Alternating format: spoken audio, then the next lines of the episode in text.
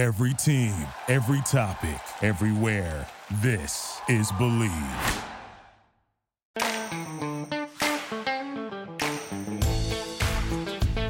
Hello, hello, hello. This is Susan Pinckney, your host of the Southern Belle of Beverly Hills on the number one content network for professionals. Do you believe? This episode, we're going to be exploring why you should watch the Onyx Collective and Hulu's The Hair Tales stories of identity, beauty, and humanity. So, I had the ability to watch all six episodes. I absolutely think that this show is for everyone. I am really excited to talk to you about a few things that you can look forward to when you watch but I don't want to spoil it too much. I, I, want you to go into it as blindly as I did. Of course, we know that the story is going to be rooted in hair stories, but the way that these hair stories are told, the people who tell them, the experiences that stem from them, it's so relatable. Of course, I'm a black woman, and I feel like some of these stories I myself have personally lived. For example, when they talked about the experience of going to college and doing each other's hair, I was trying to remember if she got paid for it or if she just did it out of her love for doing hair. But I remember a girl named Frances who had a whole rod kit, a hair dryer, and whenever anyone wanted their hair rodded, you can Google it and see what that is. It's you're, you're curling your hair using perm rods, and it's a temporary hairstyle, but it will last a couple days, and it's just a fun, big curly hairstyle. So I remember this girl named Frances doing everyone's hair, and it seemed like whenever she had free time, she made herself available to do this rod hairstyle on people who requested it. I remember her doing my hair, and although we were part of the same larger friend group, I don't even think she and I were really that close. So it's kind of unusual that she would just do everybody's hair in college. I also remember coming home from school and teaching my little cousin, who was not in college yet, how to do certain hairstyles like how to wrap like the wrapping technique, what you needed to do, the, you know, what products work best. Shout out to Lotta Body. There was a, a lot of things that they touched on, lighthearted stories, things that sounded and felt very familiar to me, that I was surprised that they were universal. I thought those were my own personal private experiences. But as you watch, you realize, no, this is what every black woman has to go through. There were a lot of things that I picked up from every individual episode. For example, Oprah's episode, which was episode one, she talked about how when she was a reporter, that she would remind some of the people that she was reporting, like man on the street, or if there was a, a fire or an incident, she would remind the people, uh, women who maybe had curlers in her hair or if they weren't looking what she thought they would want their best to be, she would remind them, like, hey, you know, you want to take those curlers out, or um, uh, do you want to go look at yourself in the mirror first? And of course, it's Oprah, and we know where she ended up since. But she said that was one of the reasons why she got fired. And that is shocking to me. But she understood that the way people view other people's appearance, and namely black women's hair, they use it as a gauge to determine someone's agency. I don't know if you guys have been hearing that word a lot lately, like more so than usual. It's like it's become a trendy buzzword now when you speak about someone's agency. But basically, they they look at someone's hair to determine their capacity to have resources and power and to make things happen. It's one of the reasons why hairstylist Kim in episode five mentioned that LA, you know, we think of LA, Hollywood, Hollywood was late to the natural hair game. And that's one of the reasons why it's so important for natural hair to be represented in beauty publishing and in television programs and movies and for people to see and understand black hair because until people see black hair as a traditional beauty standard nothing is going to happen to make sure that there are people there to help maintain and take care of black hair on television and movie sets. So it's cyclical. It will never be mainstream. It will never be accepted as long as there's not people on set who know how to manage, take care of, and make black hair look great on film. And what I mean by that is, it was mentioned that cosmetology students don't have to learn about textured hair. So think about that for a second. You can graduate from cosmetology school without knowing how to handle half the population hairstyles. That's kind of crazy. Additionally, makeup programs don't require you to learn how to do makeup for darker skin. So think about that for a second.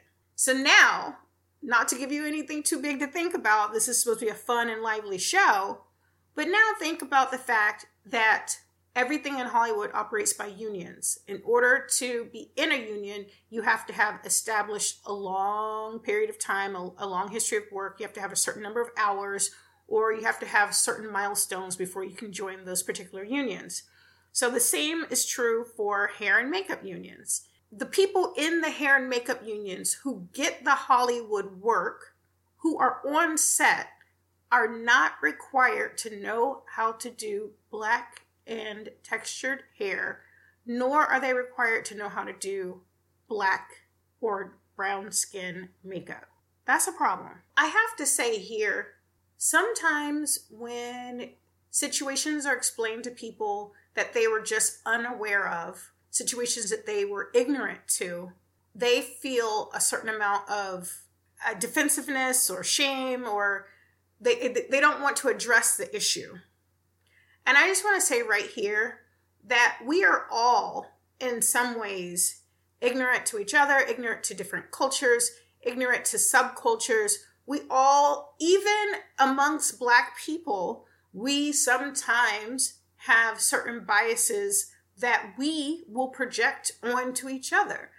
And there is a difference between just a lack of awareness and ignorance versus standing on that lack of awareness and ignorance and it turning into microaggressions and or standing on it in a way that actually turns it into racism.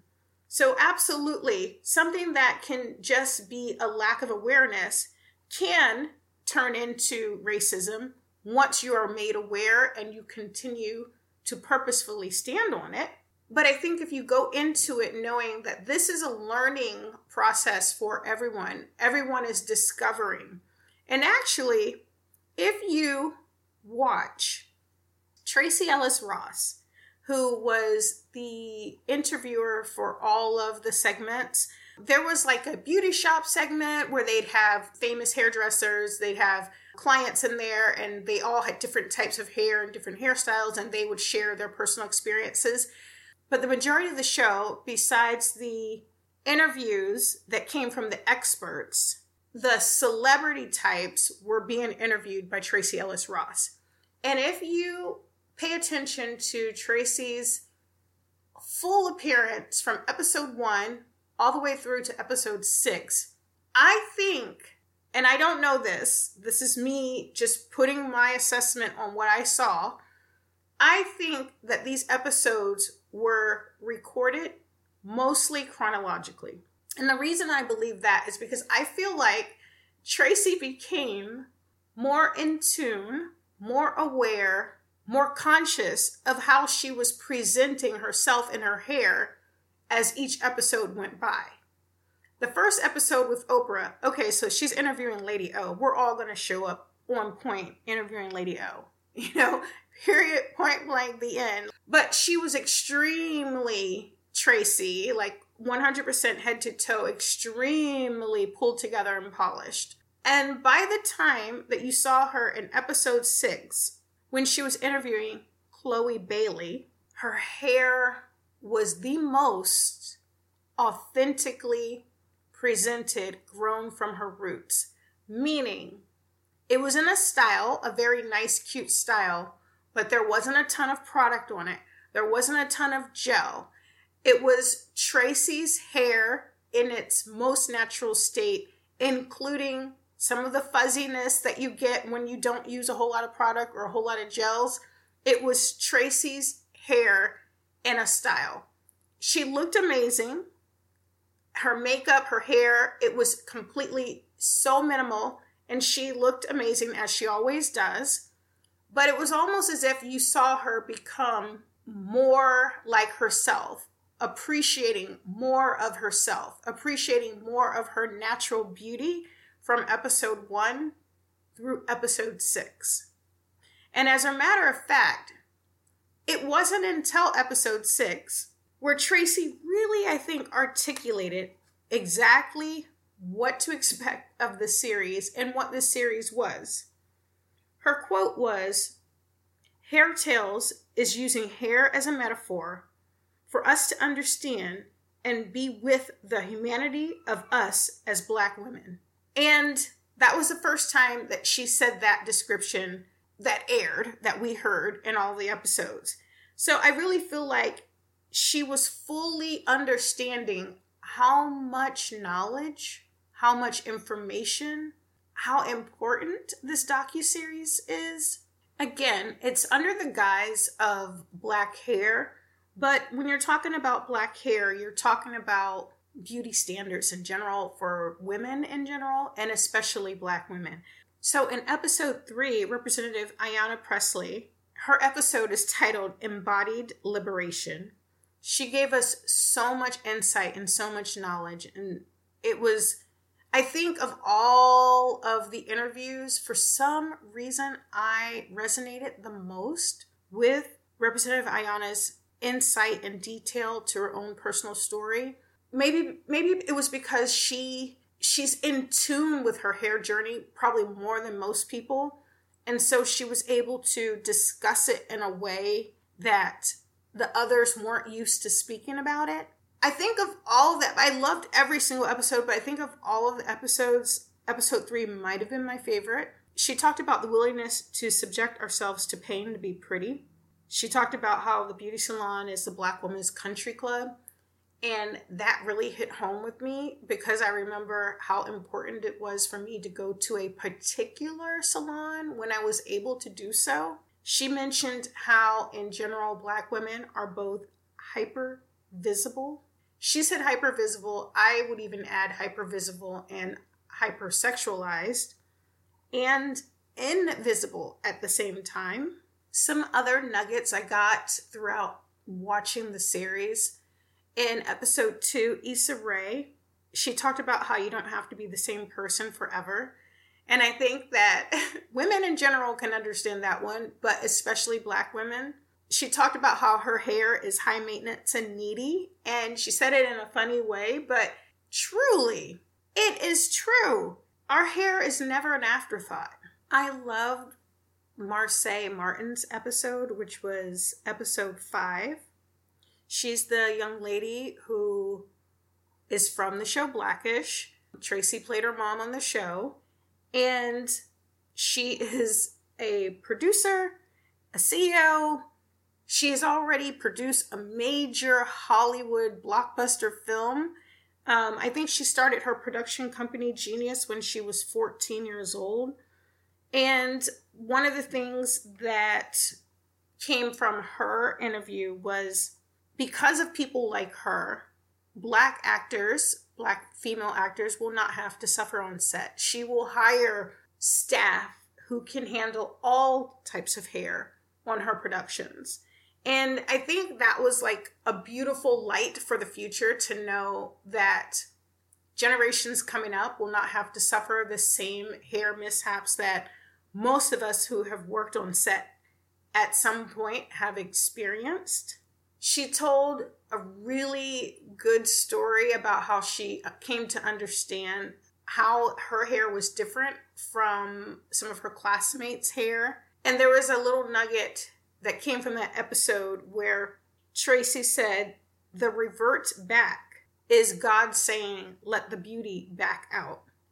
And I love that because any of us who has gone natural, I did the big chop three and a half years ago, and I had to learn from scratch how to do my hair because I never really experienced my own natural hair. I didn't understand it, I didn't know what to expect. I didn't know what my curl patterns were. I didn't understand anything. It was trial and error.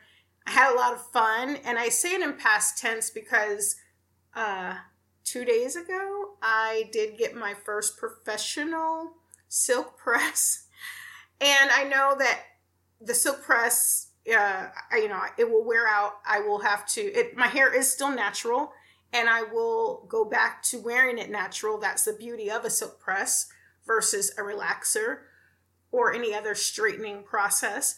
But even going from being 100% natural, very little to no heat, to all of a sudden getting a professional silk press, I almost feel like, in a way, I have somehow betrayed the people who I'm trying to make a way for in the future. I, I feel a little teeny bit of guilt that I didn't stick to one thing for representation. I understand big picture, like, I am not responsible for everyone's image of black women. I understand big picture that, you know what, we are everything. We are versatile. We are versatility. That's who we are. But there's still something in me, because it's the first time that I've done it in three and a half years, that harbors a little bit of that guilt. But one of the things when I did attempt to say blow out my own hair or straighten my own hair with very low heat or find ways to wear different hairstyles that were less curly, as we call it, stretching our hair, the revert back is real. And I thought it was cute that Tracee called it God's way of letting the beauty back out. Because this is who God created us to be. This is our natural beauty. Can you imagine if a rose decided that it was supposed to look like an orchid, I mean, everything is created exactly how it was supposed to be created. The series teaches you, if you didn't already know, that you don't have to change your appearance to be accepted. Not personally, not professionally, not for a sports team, not in the mall. That professional hair is neat and clean hair. The end. Professional hair doesn't equate to straight hair. Professional hair doesn't equate to hairstyles that black hair was not created to make. It teaches you that asking someone to be something that they're not or that they weren't created to be is wrong on every level.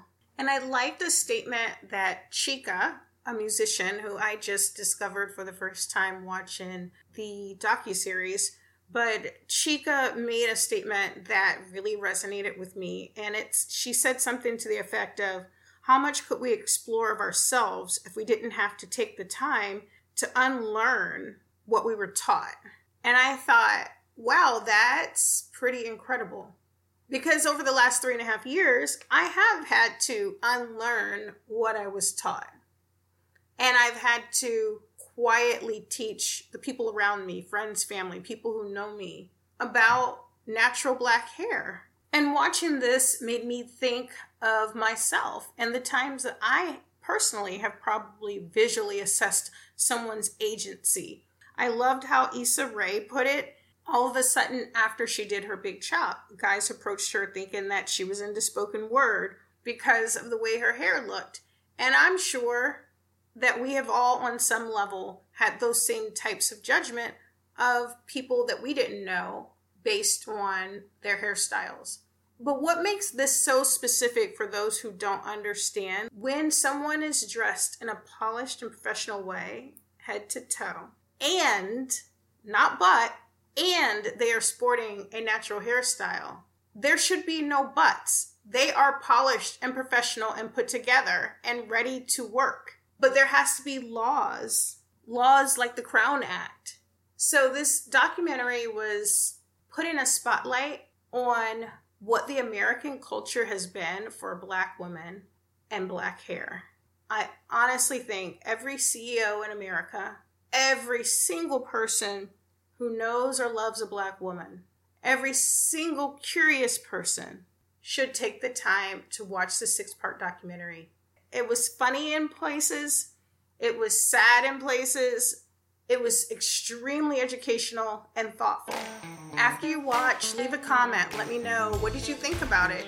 Did you enjoy it as much as I did? Also, don't forget to subscribe and like if you enjoyed my program. And I look forward to seeing you next time. Take care. Bye.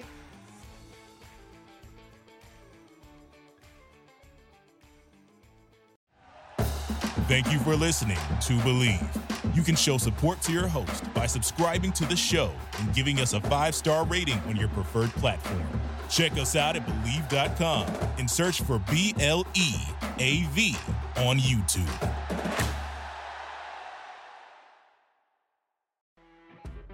You know, when you're listening to a true crime story that has an unbelievable plot twist that makes you stop in your tracks? That's what our podcast, People Are the Worst, brings you with each episode. I'm Rachel.